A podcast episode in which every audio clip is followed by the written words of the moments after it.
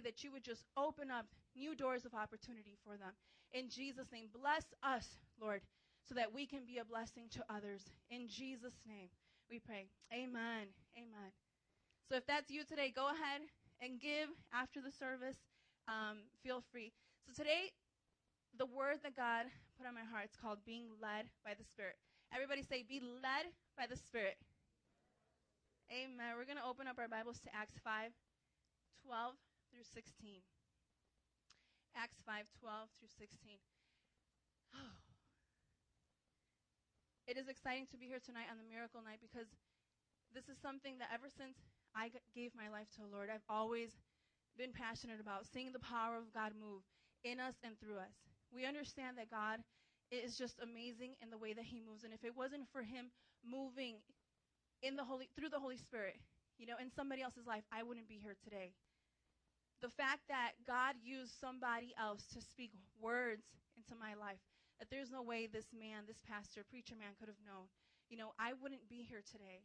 I gave my life to the Lord four years ago because there was one person who was obedient to the words that God gave him.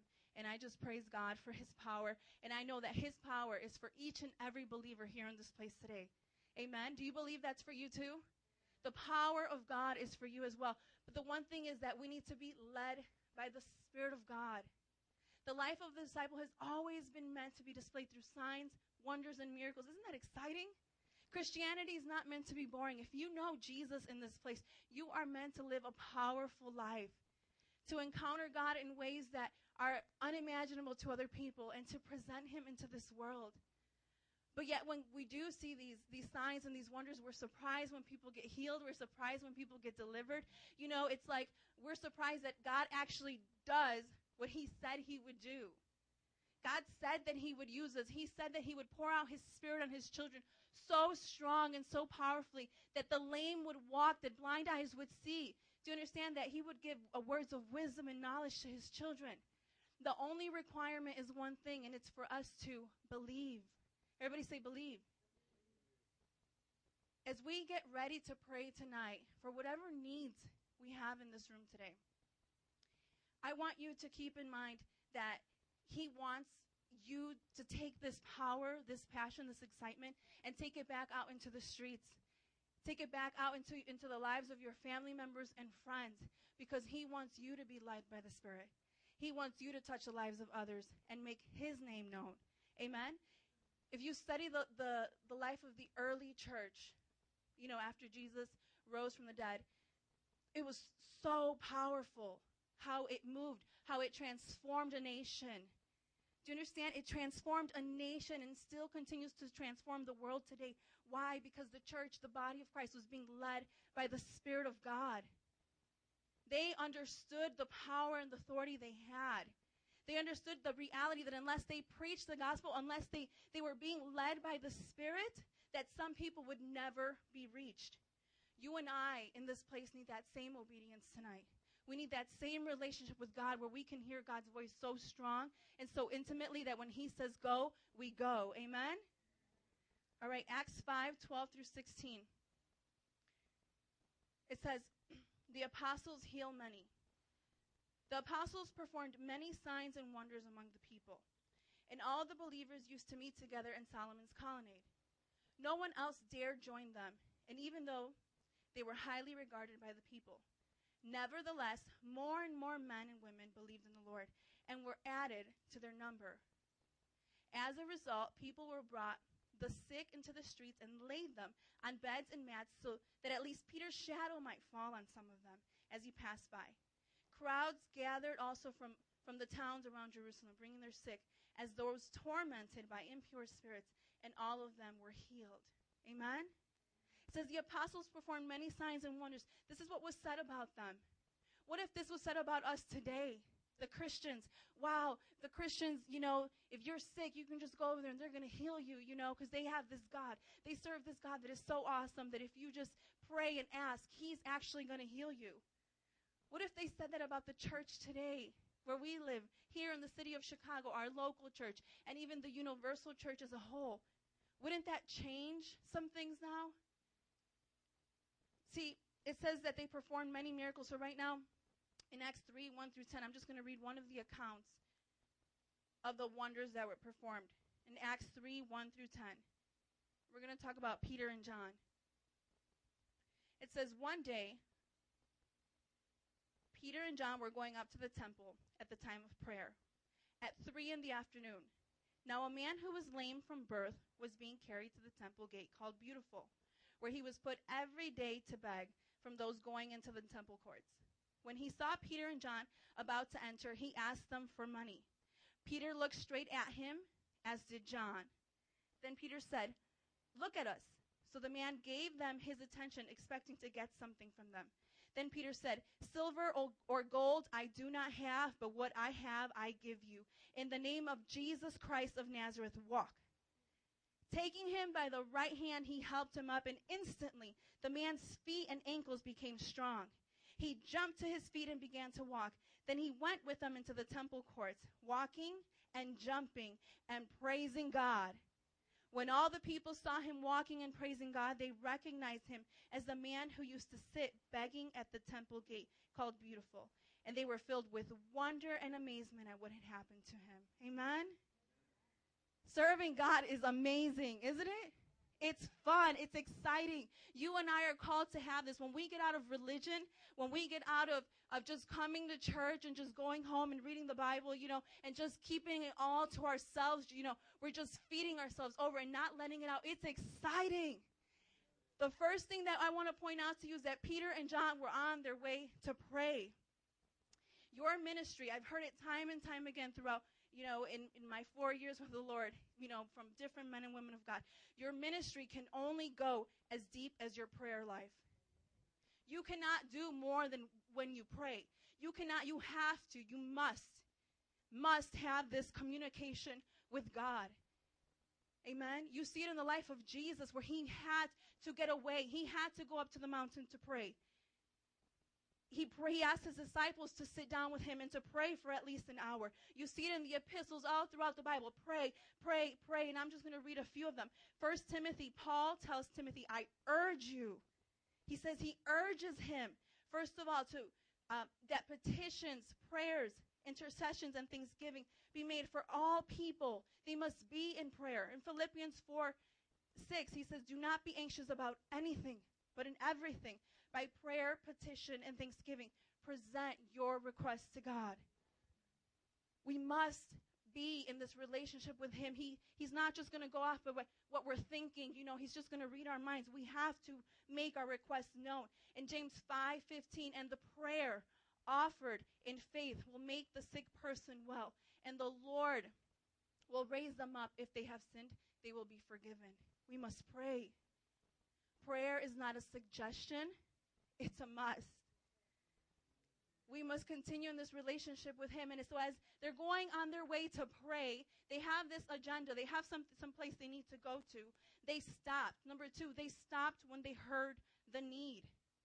How many times do you and I just hear the needs of people and we just ignore them? We turn our cheek. We see the homeless man begging in the middle of the street and we just turn our cheek. We don't have money. We don't have change. We only have enough for us, but we turn. We, we must learn to stop as disciples and not be in such a hurry. Proverbs 3:28 it says, "Do not say to your neighbor, "Come back tomorrow and I'll give it to you," when you already have it with you. We might not have the silver and the gold, but we have Jesus Christ. Amen. We can we can offer to people. We must always be ready to fill the need. Jesus always stopped for the one. John 4 it, it, it speaks about when Jesus stopped to speak to the Samaritan woman. Jesus was tired. Do you understand? After a long day. And this woman comes and he begins to talk. He begins to talk to her, pour into her, you know, read her mail, give her a word of wisdom, a word of knowledge. And he stopped. In Mark 5:24, Jesus stops for the woman who had been bleeding for 12 years. He stopped for, for the synagogue leader named Jairus because his daughter was dead. He stopped for the crowds because they were hungry. He stopped. We must learn to stop. We are on a God's agenda. And when we're praying and when we're in the spirit, we can learn to to discern and identify when God is leading us into certain conversations.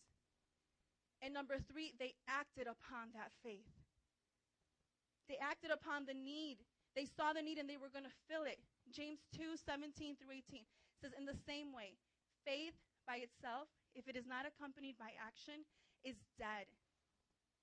But someone will say, You have faith, I have deeds. Show me your faith without deeds, and I will show you my faith by my deeds. We say we have faith. We say we go to church. We're on our way to pray. We're on our way to this concert. We're on our way to this ministry. But we're not operating in this faith. It's, we got to learn how to put it into practice, and that's what we, we need to learn today.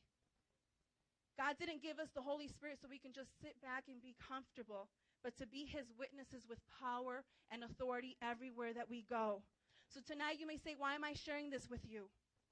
It's because I don't want you to just come up here and receive the healing and receive deliverance, but I want you then, not only after you've received, to then go out and be used by the Holy Spirit yourself. Amen. For you to be filled with the power of God in this place and be used so that you can be his instrument. You and I can be his hands and his feet. You and I can be his voice. Amen? So, what do we do after we leave here? How do we leave changed? How do we leave transformed? After we read the simple passage, we got to just walk with Jesus continuously. We're filled with the Spirit of God. We got to be kingdom minded. When we wake up in the morning, we, we should know that God has something for us to do. Not let our days just go by us. You know, sometimes we just waste our days away. Oh, well, today was just another one of those days. And it just leaves us. But God has something for us each and every day. There, there's a person that God wants us to pour into each and every day. If we just look at them, if we just turn and open up our eyes to see what, what God has, we need to see the people see the need in the people around us. Let God open up our eyes to see the needs and not become numb to the homeless, not become numb to, to those who are addicted, to that family member that seems to always have the same problem, and we just become numb. Let God open up our eyes to see the need in people. And number three, we need to give them Jesus. We're not just here to give, you know, money away just throw it away aimlessly. We're not here without wisdom. We're not here to just give people a program, give people, oh, just come to this to this outreach. No, that's not what we're here. We're here to give them Jesus. The best gift we could ever give someone is Jesus. See, Peter and John, they didn't have the money, but they knew what they had. Don't try to give people answers to pains if you don't even understand them. All they need is Jesus Christ. Lead them to Christ. Amen. Today we're going to pray for healings and, and, deliverances. If you're addicted to anything, God wants to set you free. If you're sick in your body, God wants to heal you. If you need to be filled with the Holy Spirit, God is going to fill you up like never before. Amen. But after today, and if, if you're here and you're saying, I'm good with God, I want you to cry out to God and I want you to ask Him to fill you up with such a hunger and a passion to ignite you on fire so that when you leave this place, you can go forth and you can pray for the sick. And you can pray, you know, for those who need deliverance. Amen. In the power of God, because it's for you and I today. It didn't die way back then. It's still, the power is still for us today. You know, when I first got saved, I was so excited about the power of God. And I took a missions trip with, with a bunch of friends here at this church, and we went to New Orleans and on Bourbon Street, and I just love this testimony because this this trip just stretched us so much. You know, no sleep, no not enough food, just it was amazing. But as we're out on the street and we keep talking to people, you know, can I talk to you about Jesus? Getting into arguments, you know, we were tired by the end of the night, and so my partner and I um, we ended up seeing this guy, and we just began telling him, Jesus loves you, God loves you. You know, um, we just wanted to go home at this point. But God, as we were on God's agenda, as we were doing what He had called us to do, He began to show us that this man needed deliverance. As we began to tell him God loves him, he begins to say, God hates me. I hate myself, and I want to kill myself. God opened up the door of opportunity for us to pray for him right then and there in the middle of Bourbon Street and for him to get delivered because this man had demons inside of him. Amen. In the middle of Bourbon Street. As people are walking by asking, What's going on? What's going on? We're able to testify and share. God is setting this man free. So it was a testimony to other people. And that's what these signs and wonders are supposed to do. It's not just for us to boast, but it's to lead people to Jesus Christ. Amen. So when you get healed and you get touched from God, you are to testify and glorify the King of Kings. Amen. He wants to use you in this place to bring healings and deliverances to other people. Amen. I want to invite you guys all up here right now. We're going to uh, have a time of, of just meditating on the word. I want to invite you guys up here as for a few minutes. We're just going to pray. You're going to pray on your own and just going to meditate on this word and you're just going to ask God to to give you the ability to be led by the Spirit each and every day and not just waste our days. But every day to be able to see the need in those around us.